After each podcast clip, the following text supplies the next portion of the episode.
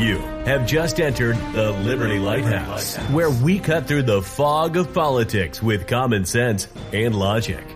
Coming to you from Pennsylvania, the state of independence. Here he is, author of the book Progress, Really? U.S. Navy veteran, and your host, Peter Seraphine. Welcome to the Liberty Lighthouse for Friday, May 15th, 2020. Got a whole lot to do. Got something new to try this week. We're, well, I'm going to try a, a little on the Johnny on the spot kind of recording. Not sure how it's going to work out, but we'll see. Uh, want to talk about why I say the Wuhan flu. I uh, want to talk about Nancy Pelosi's fourth round stimulus bill idea. And hyperinflation is probably going to be the biggest part. So um, why don't we just uh, get her done? Welcome to the Liberty Lighthouse with your Liberty Lighthouse keeper, your beacon of common sense, your wiki, if you will, Peter Seraphine. We urge you to join the conversation by calling 64 My Rights. That's 646 974 4487 and sign up to be a member at liberty lighthouse.com.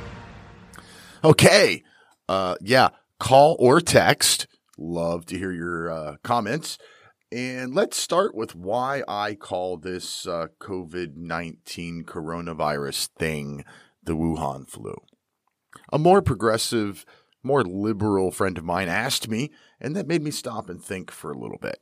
And I think it starts because in the beginning, when we here in America had first heard about this coronavirus, before it really was on American shores, or at least before we knew it was on American shores, almost everybody was calling it the Wuhan virus or the Wuhan flu or or something like that.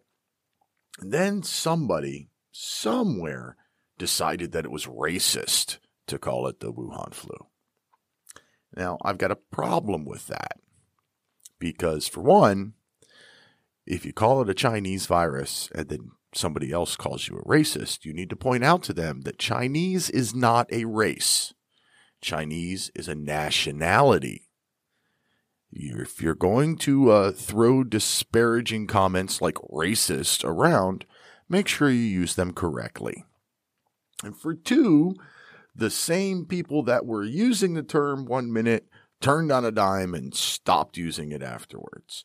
I think I also mentioned before that, you know, we had the Spanish flu, which wasn't from Spain. Nobody called that one racist until recently. There was the Hong Kong flu in the 60s or 70s, something like that, which I think that one actually came from America. No, it was the Spanish flu. The Spanish flu actually originated in America. Uh, it became called the Spanish flu mostly because the King of Spain got it. And then see, there was the Hong Kong flu in in the 50s or 60s, and you know nobody called it racist back then. And more recently, we had MERS. Remember MERS, the Middle East Respiratory Syndrome. Nobody called that one racist at all, and it almost seems to me that all of these things became racist because of who's in the White House. That's just silly. They're either racist or they're not. And who's in the White House really shouldn't have an effect. And like I said, Chinese or Wuhan are not a race. So, I guess in short, I basically use the term Wuhan flu because I refuse to kowtow to the rage mob if you're going to be offended by anything that somebody else says, then I'm going to say stuff just to irritate you because you should learn how to control your emotions a little better and not be offended by other silliness like that. So that's enough about fake racism. Moving on, I saw a conspiracy video that was all about the CARES Act, the first round one coronavirus relief package, the Coronavirus Aid, Relief, and Economic Security Act, CARES. So this conspiracy said that the bill was dated January 24th, 2019, a year before the first case of coronavirus hit America. And their conspiracy theory was that the entire thing was, you know, planned and you know, why else would you have a coronavirus aid relief package set up a year before the coronavirus actually got to America? So I I did some digging and I went to uh, the Congress website, uh, congress.gov or whatever it is, and I pulled it up. And, you know, he's right. H.R. 748, which was the first CARES Act that the president signed into law on, I believe, was March 27th.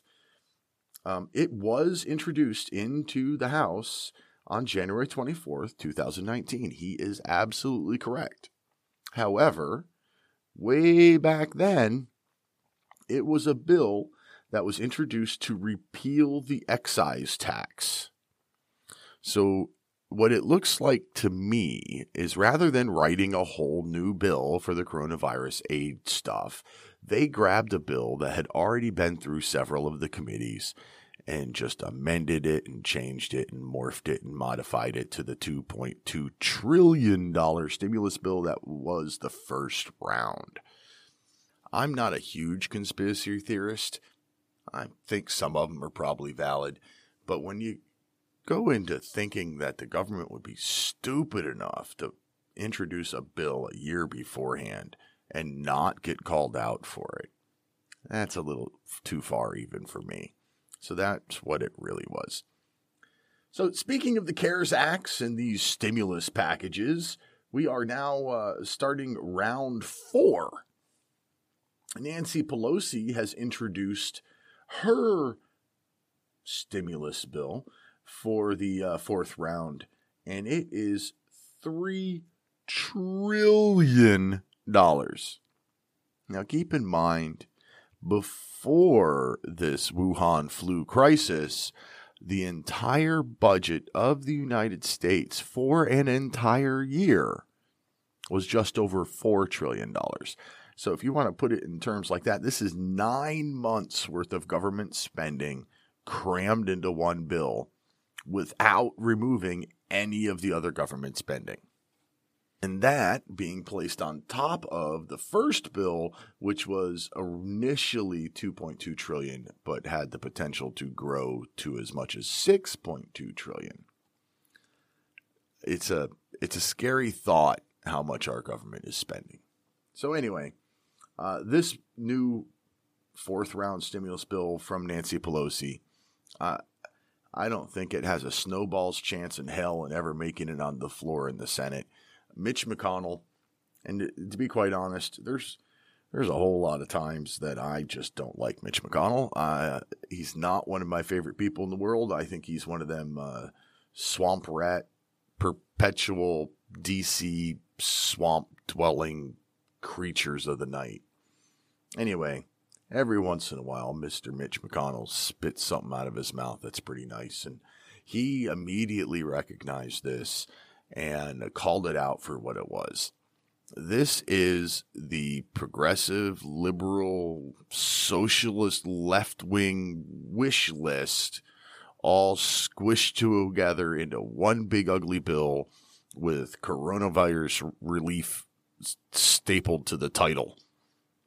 It has so much just blatant socialism and so much support for serious left wing ideals. It's it's just it's comical. It really is. So I don't think that that bill has any chance of ever even being introduced on the Senate floor, let alone ever getting voted on. At least I hope that's the case. You know, just to put some of this coronavirus relief spending into uh, uh, into focus.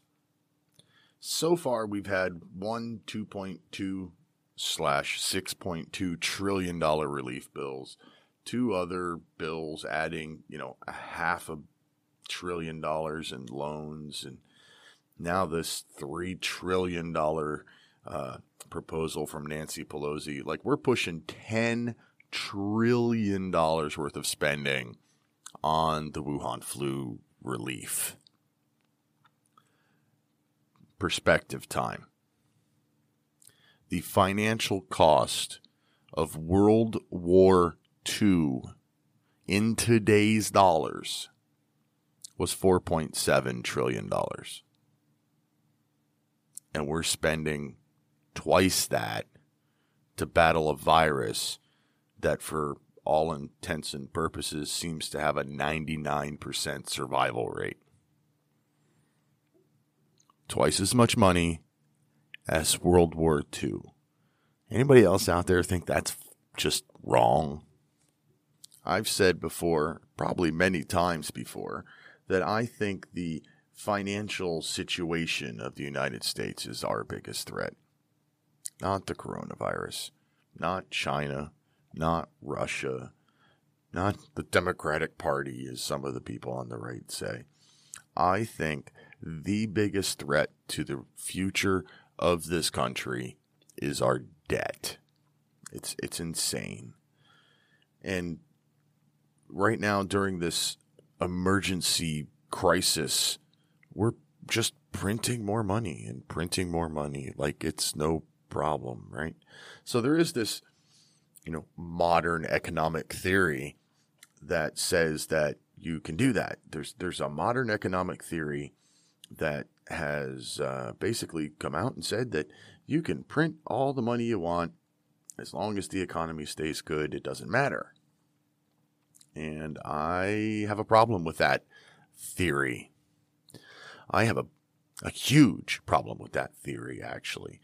My problem is called history.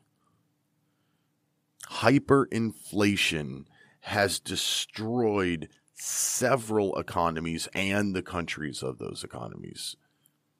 And not, you know, ancient Greece. I'm talking, you know, last year so let me, before I really get into this, let's talk about what hyperinflation is. Hyperinflation is basically when the government prints way too much money, then that money becomes worth less. Because the money is worth less, the prices of all your goods and services go up, which makes your money worth even less, which makes the prices of everything go up, which makes your money worth even less. You get it? So what happens? Sooner or later, the bottom falls out. Somebody goes, Holy crap, there's a lot of money out there. It's not worth what we think it's worth. And it just goes away. The value goes away. Your dollar is now worth a penny. Hyperinflation is defined as, uh, I think, 50% inflation in a week or a month or something like that. But it's bad. I mean, it's really, really bad. And some examples throughout history let's. I mean, I mentioned in uh, the the episode about uh, our screwed up financial system. I mentioned uh, pre-Nazi Germany, 1923 Germany, where it literally took hundreds of Deutschmarks to buy a loaf of bread. Now you might think, that's 1923. That's not modern. That's why the modern economic theory came in. All right, let's let's go a little more modern. How about uh, Hungary, 1946, or Greece, 1944? Those were both after World War II. These countries had huge debts and you know re- re- reconstruction to do, and so they just started printing money, which turned out to be worthless because they printed too much. Still too far back? How about uh, early 1990s, like 1991 to 92 in Russia, when families would literally load up a wheelbarrow full of their Russian rubles to go to the grocery store because the ruble wasn't worth anything. That particular one led to the fall of the USSR. And many people would argue that the 1923 crisis in Germany led to the rise of Hitler. Still too far back? Still not modern enough? Yugoslavia, 1944. Zimbabwe, 2007. 2007, that was only 13 years ago. Still not modern enough for you? Venezuela, 2019, where the int- the uh, inflation rate in 2019, according to the International Monetary Fund, is 200,000%. Venezuelan dollars or pesos or whatever, I don't know. Their their currency literally littering the streets of Venezuela because it's not worth the effort to bend over and pick it up. Oh, yeah, but that's Venezuela. We're America. Really? You, you really don't think it can happen here? Look around. Look at what your government is doing, what our government is doing, what the elected officials that we put into office are doing with our money. Even before the Wuhan flu crisis, we were $23 trillion in debt and had a budget that was a trillion dollar shortfall that was going to make us $24 trillion in debt by the end of next year. Now the Wuhan flu crisis comes around, and we're likely going to spend $10 trillion on it. Our deficit is now the size of our entire uh, gross domestic GDP, gross domestic product.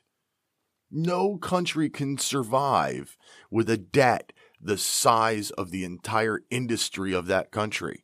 It just can't happen if something drastic doesn't change very, very soon, the economic collapse that we had because they shut the government down for the last eight weeks is going to be nothing. It's it's it's almost inevitable. We're heading to a very, very bad place. I honestly don't know what happens to the brains of our politicians. Some of them at the state level, some of them at the federal level, but I don't know what happens to the, their financial brain when they take office. This is ridiculous. They refuse to cut spending and instead spend another $10 trillion. I, I don't get it. They all need to go. We, we need to rein in our government. If we can't do it in the ballot box, then we need to do a convention of states. And if we can't do a convention of states, then it's time to really stock up on ammunition because it's it's the shit's going to hit the fan one way or another. Whether it's you're going to need that ammunition to defend your family from all the starving people around when the when the economic collapse really happens, or you're going to need that ammunition when you finally wake up and say, uh, Mr. Government, you need to stop spending my tax dollars. Either way, you're going to need it. I mean, presuming that we can't fix it through the ballot box, which historically we have been unable to do. Is this the wake up call that our voters need to fix what's really going on in our country? I hope so. So right now there's there's a whole lot of patriots out there that are starting to protest. Most of them are protesting these Wuhan flu lockdowns, protesting their own governors. And hopefully, those protesters will continue their protest after they get their jobs back and our, our states are reopened. Hopefully, they'll continue to protest these ridiculous policies of just spend, spend, spend, spend without any care of where that money comes from or who had to work to earn it? What family could have used that money in their own paycheck rather than giving it to the government who's going to turn around and give it to somebody else who may or may not need it? So hopefully these state level protests will continue. And speaking of these state level protests, as you all know, I am from Pennsylvania and I am not happy with my governor, Governor Wolf. I've called him out on Twitter a few times, but for some reason, he never answers me. So, anyway, I am one of the people that is going to Harrisburg tomorrow. I, I said tomorrow. Okay, let me, I got a little confession to make here. Yes, this episode is going to post on Friday at 6 p.m., like all of my episodes post on Friday at 6 p.m. But I'm recording right now Thursday evening. And I'm recording on Thursday evening because tomorrow Friday, I am going to be in Harrisburg at the state capitol with the Reopen PA rally. Now, here's the fun part for you, my listeners. I am taking my microphone and plugging it into my phone, and I'm going to walk around the protest and try to do some of those man on the street style interviews and talk to a few people while I'm there. And if all things work out well, that will be the second half of this episode of the Liberty Lighthouse. One of the things, the thing that probably pushed me to the end where I said, okay, I must protest my governor. All right, y'all know I've I've got signs in front of my house and I've got my flag inverted on the flagpole. My my protest has thus far been a silent protest. But just yesterday, I learned that Governor Wolf has has done something that that just uh, it disgusts me. I have no other way to say this. It absolutely disgusts me.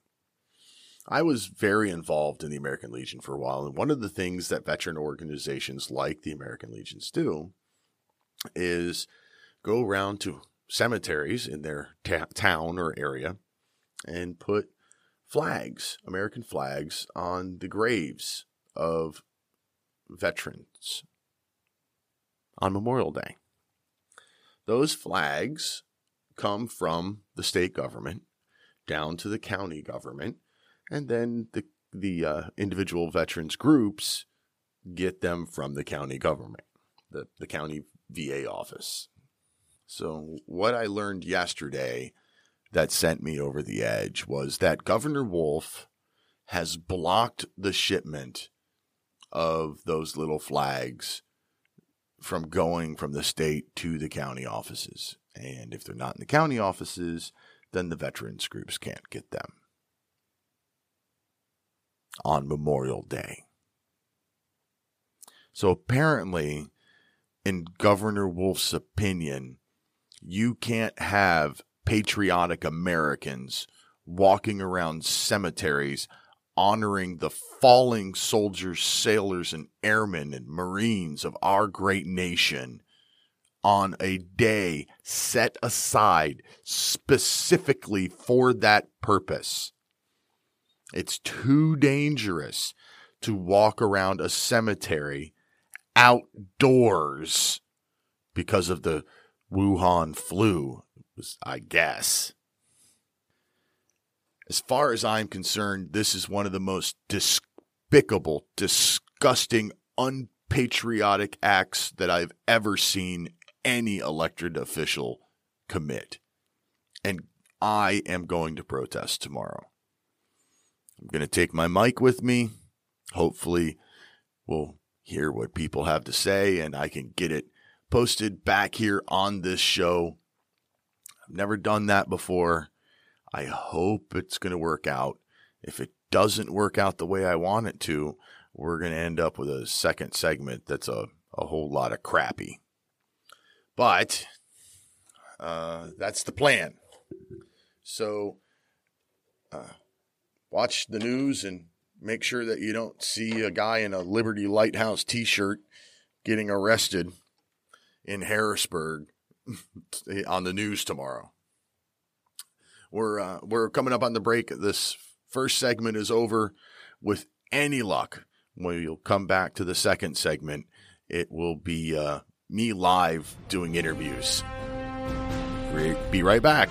You're listening to the Liberty Lighthouse. Join the conversation now. Just call 64 My Rights. That's 646 974 4487 A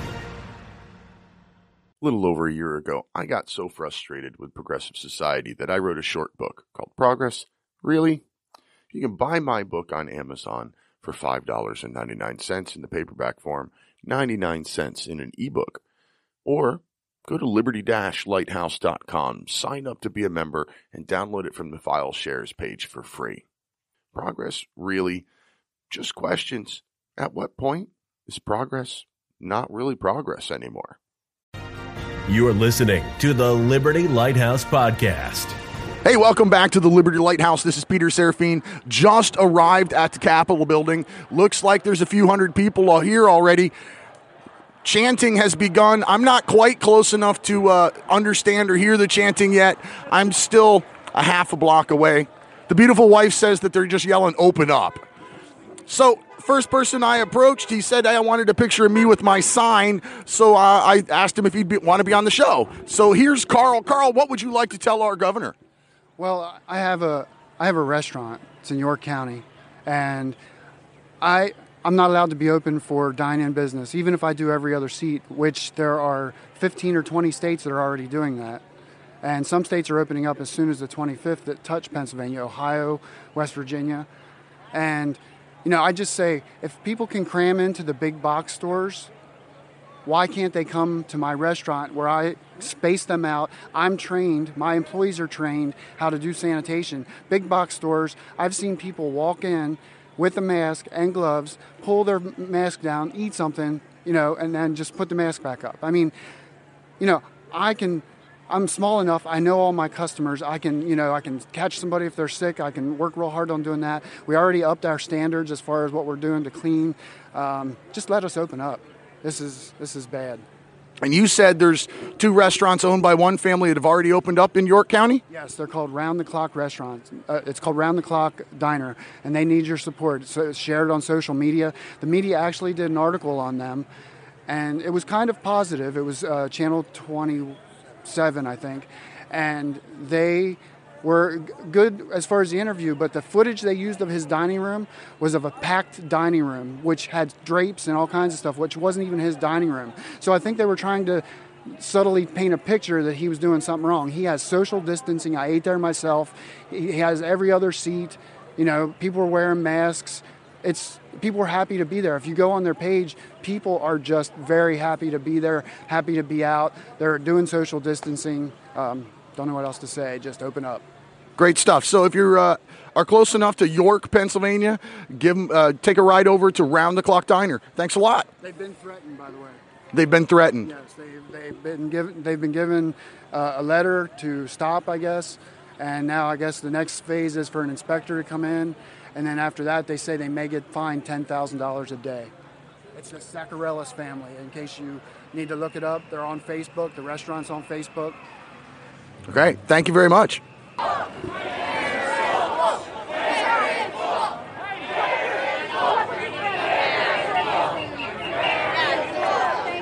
So that's uh, several hundred people yelling, Where is Wolf? Wolf, of course, the governor here in the great state of Pennsylvania.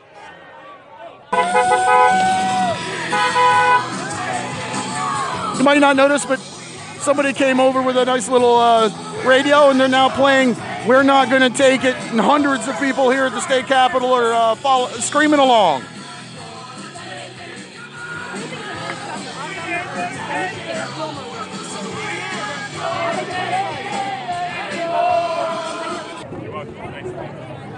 Senator, uh, State Senator Mastriano is right in front of me. I'm going to see if I can't get close enough to ask him a question or two. Of course. Lots of people taking selfies with him. See how close we can get. He's he's obviously here. He's one of the speakers today.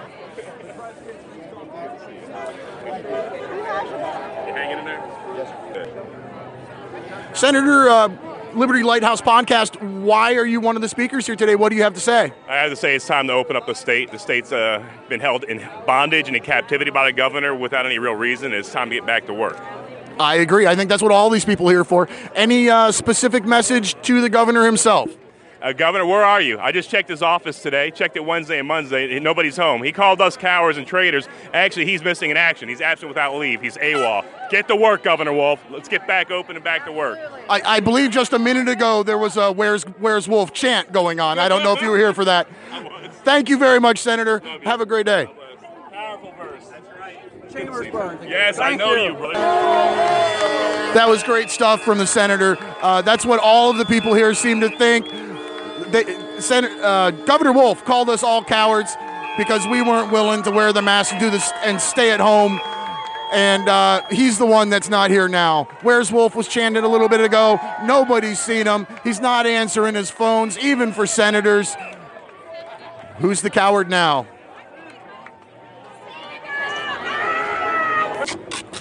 I just saw a pretty unique sign that I decided I wanted to go talk to the owner of. It says 70% died in nursing homes. That's your fault. So I came over here and I found Joe. Joe is the owner of the sign. Joe, what what brought you here today? Well, uh, preservation of constitutional freedoms is primarily it.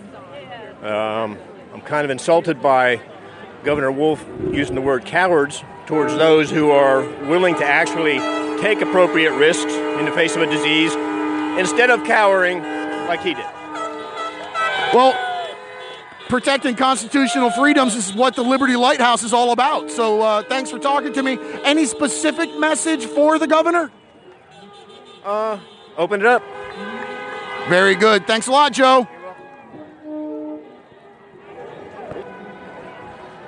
So after uh, Joe signed there, I saw another one of my favorites. It's the join or die flag, you know, the one with the 13 segmented uh, snake. And I came up to to Robert here. And uh, Robert, what brings you out here to the state capitol today? Well, just I guess to let the governor know that either by soapbox, ballot box, or ammo box, there will be a change. Love that. I uh, I just said yesterday on the show, uh, you know, it's it, stock up on ammo. You're either going to need it for when the bottom falls out and you got to defend your family from all the people that are just so poor they'll do anything for food, or you're going to need it when 1776 round two comes around. So I agree. Thanks for your time, Robert. One of the official speakers has begun. I'm going to see if I can't get a little closer and uh, see what he has to say.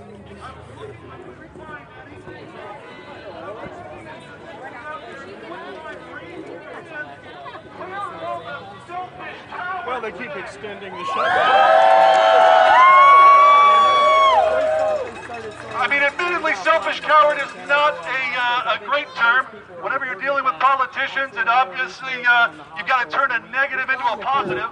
And frankly, selfish cowards isn't as good as deplorable, but we can try our best, right? Well, before we go too far in the program, I want to open us up in a word of prayer. Please let me uh, welcome Pastor Tim Madden.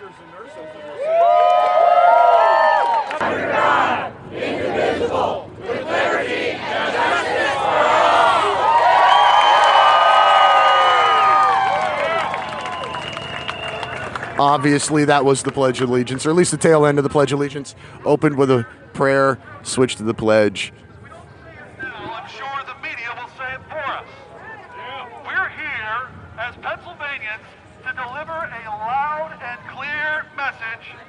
Governor, give up the power.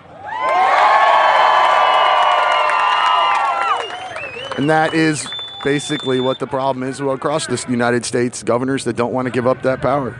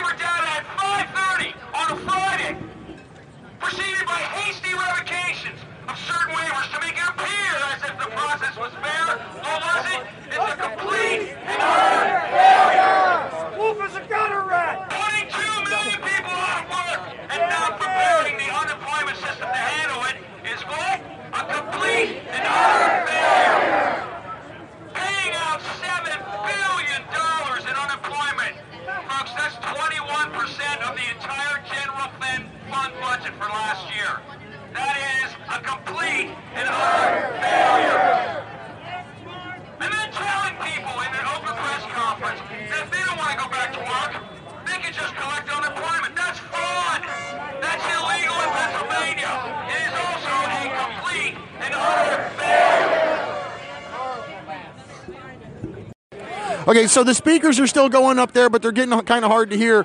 I just saw a sign that I liked. It says, Fear the new normal, not the virus. I think that's an awesome sign. I don't know what was said behind us, but somebody was happy. So I'm, I'm here with the owners. Who are y'all? I'm Josh. I'm Shelly Howard. Lori. All right. Fear the new normal. That's my my shtick. That's what I think. This is a bunch of garbage. You don't you don't give up your rights for a virus. Right. Right? That's right. Those that would give up uh, their essential liberties for a little safety deserve neither safety nor liberty. I love that quote. I've got a double-sided sign over there that my beautiful wife is holding right now, and that's one of the quotes on it. Um, any specific message for Governor Wolf? Uh, I mean, I'm just here because I have kids and I'm worried about their future and how one person can decide the way that they're going to live. Exactly. And decide if they can go to a park and decide if they're going to go back to school and if they have to wear a mask when the numbers don't justify any of it. Okay, wait. But to be fair, one person usually makes that decision.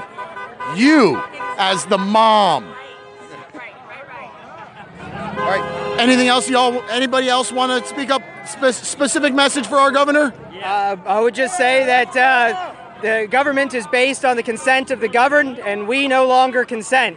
So we're opening our businesses, and we are redeclaring our independence. Hey, they broke through the barricades. Everybody's rushing to Capitol grounds, so I guess I got to go right now.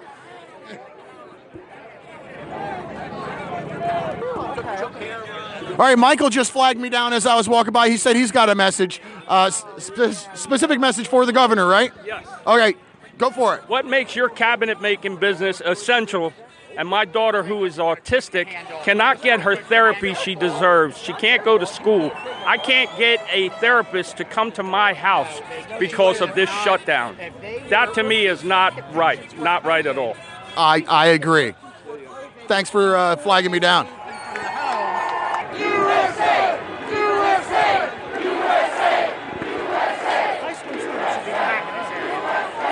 Okay, so somebody moved some barricades. They got a little higher on the steps. It doesn't look like they stormed the building or anything like that.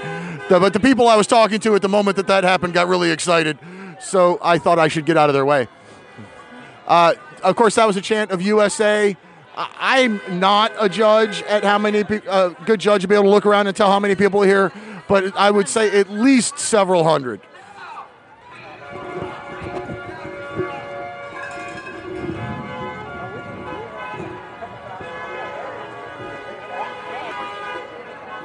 Okay, so of all of this crowd, I have only seen one person wearing a Guy Fawkes mask or the V for Vendetta mask, and uh, I, I just ran around looking for him, and I just found him. So I'm to go see if he'll if he'll talk to me for just a second. How you doing, sir? Love the mask. My name's Peter. I'm with the show called Liberty Lighthouse Podcast. Care to spend a message for the governor? Power to the people, Governor. That's short, simple, beautiful. Thank you very much. Well, one of the problems that we have with with doing a on the street recording like this here in Pennsylvania Capitol is the Capitol steps literally go down straight onto Third Street, which is a very busy street here in Harrisburg. So people are driving by honking their support, which means you can't hear the person who's up there speaking as it's happening.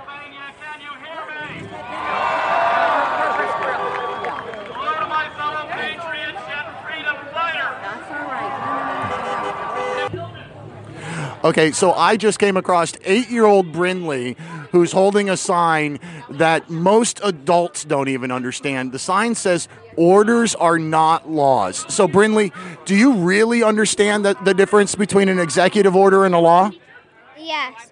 Orders are not laws means that Governor Wolf was the only person who passed this um, order. Nobody else in the government passed it, so it's not a law. That's absolutely right.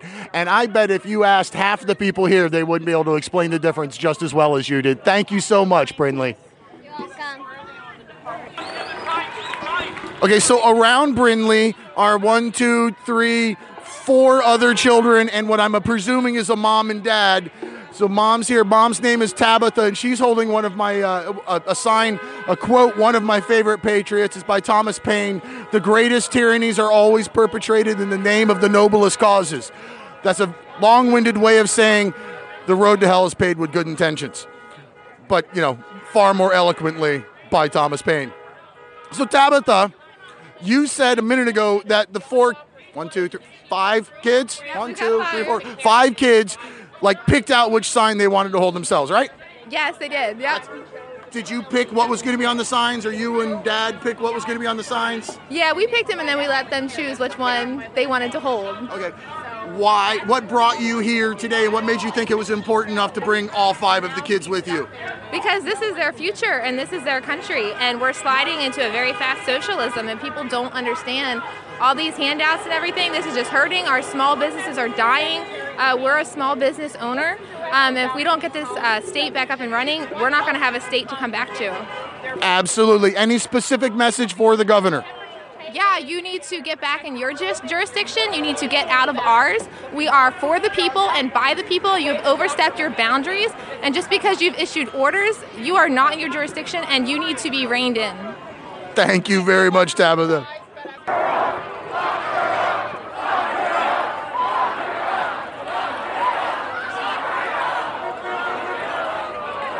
So that was a spontaneous lock her up chant about uh, the Secretary of Health here in Pennsylvania, Rachel Levine, Dr. Rachel Levine, being responsible for the the uh, safety of the elderly in nursing homes here in Pennsylvania, and 70% of the COVID deaths in Pennsylvania have have happened in those nursing homes under the direction of uh, Dr. Levine. your own mother out of the nursing home. That's something that is definitely gaining uh, uh, traction here. People are very upset about this whole nursing home thing, what Governor Wolf did, what Secretary Levine did. They're wanting answers about it. You're seeing lots of signs to this effect. You're seeing lots of people questioning it. The speakers at the podium, many of them are state lawmakers here, are questioning these issues. So uh, a lot of energy out here. Uh, we've been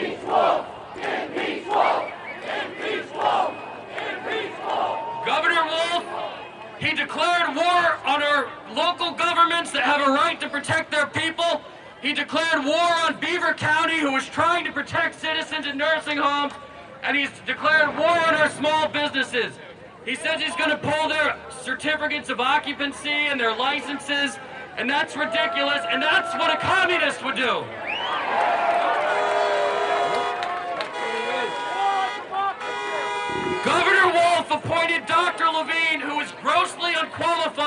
For that position.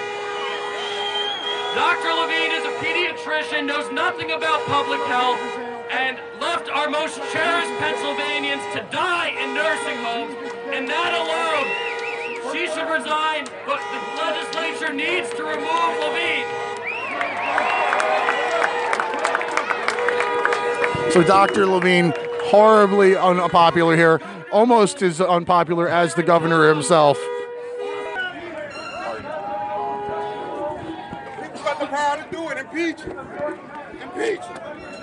Play by the. Play by the. Play by the. The First Amendment. Play by. Okay, so I just saw a sign that says eight weeks later and still no unemployment benefits for most of my employees. And I approached the, uh, the sign holder, Brittany, who is the business owner of a consignment shop. Brittany, uh, is this why you're here today? Because you can't get your employees their employ- unemployment benefits? This is only one of the reasons I'm here, but yes, it is. And what was the name of your shop? It's Fashion Sense Consignment. Got a website you want to plug? Uh, it's www.fashionsenseconsignment.com. Okay. Last question. Any specific message for the governor? Uh, we need to open up uh, Pennsylvania. We need to get people back to work. This is unacceptable that my employees have to go eight weeks without seeing a dime. Uh, we just, yeah, it's unacceptable. People can't survive with no paychecks. Couldn't agree more. Thank you very much for your time, Brittany. Thank you. And standing right next to uh, Brittany is Kristen. Kristen says that she's a recruiter and she's having job seeker horror stories that she wants to share. So uh, go ahead, Kristen. So I'm a recruiter. I specialize in working with small businesses. So I'm really hearing horror stories from both the business owners who are struggling to keep the employees they have and from the job seekers who are desperate to find unemployment. For example, last week I had a young woman call up. She was a single mom. I could hear her baby in the background. She had applied for a job. She wanted to know if we got her resume. I looked her up in the system. The job had been posted for five days. We had over 100 candidates for that job. Um, I took a look at her resume and I immediately realized there was no way she was getting an interview. She had probably 20 people more qualified than her. Um, I gave her some free advice on looking for a job, but I've recruited in a recession before. It sucks. It's horrible because you're rejecting people that need a job, that just want to provide for their families, and you've got hundreds of them sometimes for one single opening. Crashing the economy has a horrible impact on businesses and on people. We've got to get Pennsylvania back to work. We've got to. Uh, You said you've recruited in recession before, but there's never been a mandated recession by a governor. No, this is a, this is a hundred times worse than the last one. Right. Uh, unemployment rate here in Pennsylvania, I think, just hit 20%, if I remember right. Yes, it is the highest it's been since the Great Recession. That's what I thought. And Pennsylvania has the highest unemployment rate in the country, or at least in the top three the last I saw. Well, thank you very much for your time. Okay, so I've stepped away from the crowd and uh, sitting under uh, a shade tree. I can still see the crowd. I can still hear the yelling. I'm sure you can too. Um, last time this happened, April 20th of this year, I've seen estimates as high as 2,000 people that were here at the Capitol steps. I don't think we have that many this time, but it is several hundred. I wouldn't be surprised it's over a thousand, but I'm, I'm really not that great at just looking at a crowd and guessing their size common chants that we keep hearing over and over again are impeach Wolf, uh, impeach Wolf. we've heard that one several times. Um, we've heard uh, Wolf's got to go. Uh, was it Fire Levine? Uh, there's Dr. Rachel Levine and, and Governor Wolf are, are definitely the villains today at today's rally. Open up is another one of the con- uh, recurring chants that was just going on in the background there. One of the things I want to point out before any of the news media might tell you otherwise yes, I saw a handful of people with guns here. Not many at all. And actually, I think I only saw one, maybe two people with long guns. Saw two or three people with handguns on their belts but I have not seen a single Nazi flag, not a single swastika, and none of that stuff that I am sure the mainstream media is going to say was here. I do just now looking up at the Capitol building, I see a Russian flag, which is kind of funny. The the uh, sickle and hammer on on a red field of uh, just flying behind the speakers. It'd be interesting to me if that shows up in the evening news, in that it is directly behind where the people are speaking at their podium. There have been lots and lots of chants of USA, USA, USA. Uh, looking around at all the flags that I see, I see a lot of the "Don't Tread on Me" flags, a lot of good old-fashioned stars and bars American or American flags. I've seen one or two of the stars and bars, um, and a bunch of Trump Pence and Trump 2020 flags. Uh, there were a few of the uh, join or die flags. I like those and, and but like I said, I think the most common one is is uh, good old fashioned old glory. Okay, so as I'm sitting here under the shade tree, cooling off a little bit, it looks like most of the speakers are done. Uh, the people seem to be thinning out quite a bit. That's not to say that they're all leaving. There's a whole bunch of people that look like they might be pitching tents up there. Anyway, Ina was walking by and she's got two signs. She's wearing them like a sandwich board, front and back. The one in the front is uh, well, it's it's kind of the purpose of the Liberty Lighthouse podcast in the first place, spelled out in a sign. It said the greatest danger to American freedom is a government that ignores the Constitution. Could not agree more. by Thomas Jefferson. By Thomas Jefferson, yes, it was. Now, I want you to explain the sign on your back. Oh, my granddaughter. It says, I want my childhood back. She's 11. She wants to go to middle school. She wants to see her friends. She wants to play and have fun. And she knows that the childhood she has right at this moment is not her childhood. So your 11 year old granddaughter realizes that world, the world has changed and wants her own childhood back. Yes, yes. Her five year old sister made a sign yesterday that said, I like America, and put a flag on it too. It sounds like you have some great grandkids. Thank you very much for your time, Ina. You're welcome. Thank you. Okay, so I just found uh, Kevin. Kevin has a sign that says "Do not incentivize economic sabotage," and it says hashtag No bailouts. Uh, I'm assuming that you're referring to the idea of the federal government that uh, bailing out back, bankrupt states like ours. Correct. And if we create an incentive for the governor to shut down the economy, it's going to happen every year. And that's what we're doing if we give the states a bailout. So he trashes the economy and he gets paid for it. I don't think that's right. I, I don't either, especially considering you know the federal government's. I think it's twenty-four trillion dollars in debt right now, and still spending trillions by the week. Oh yeah, we'll never pay it back. Right. So how can they afford to bail out states? Well, they can't. The dollar will collapse at some point because the money that we've taken out, the value is you know depreciating because of the continual printing of money of the inflation. So we can't pay it back. There's no possible way that we can pay more than we've borrowed with interest. Actually, I was just talking about this uh, a little earlier on the show. I was talking about the idea of hyperinflation, where where the uh, inflation goes up so high that your money's not worth as much, so the prices all go up, so it makes your money not worth as much, and then prices go up higher, and then your money's not worth even much. It's where we're headed, and we just got to find some way to stop it. well, you can't have hyperinflation unless everyone's spending money, so that's not going to happen for oh, I don't know a good ten years after we're in this toilet. So, but yeah, it's a concern down the road, right? You know, if we devalue our currency to the point where it's not worth anything, it's, we're going to use it for wallpaper like they do in Venezuela. Exactly. I made the reference that in Venezuela it is literally in the street, like trash in the streets, because it's not worth the effort to bend over and pick it up. Yeah, exactly. Where was it in Weimar, Germany? They used it as wallpaper, literally, because it wasn't worth anything. And that's the road we're headed down. And at some point, we may just have to default on the debt, which totally ruins our credit in the international community. Exactly. Thank you very much for your time, Kevin. Hashtag no bailouts. Love it. Okay, so I only have about two minutes left. Uh, just a summary of what's going on around me. The uh, the official speakers seem to be done. There are still people with megaphones talking, but it does not look like it's being done in an official capacity anymore. It's uh, 1:24 in the afternoon the crowd is thinning out some, but there are still plenty staying up there. Okay, so one of the other uh, observations of the day is I saw very few masks being worn.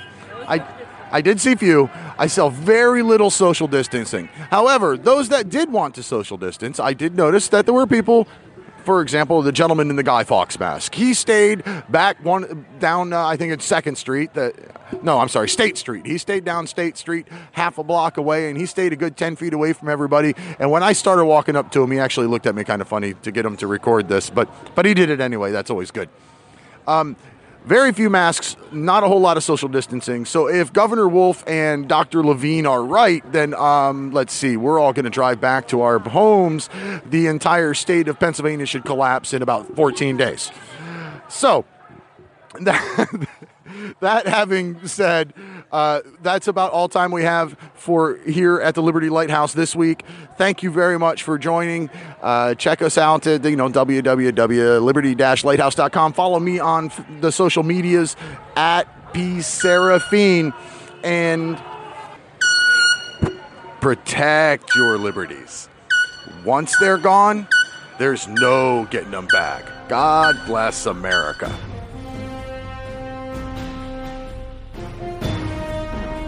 Thanks for listening to the Liberty Lighthouse Podcast. Be sure to sign up at liberty lighthouse.com to download Peter's free ebook from the file share page. And don't forget to call 64 My Rights to leave comments for the show. That's 646 974 4487. If you enjoyed this podcast, tell a friend about Liberty Lighthouse. And wherever you listen, subscribe, rate, and leave a review. It's very much appreciated.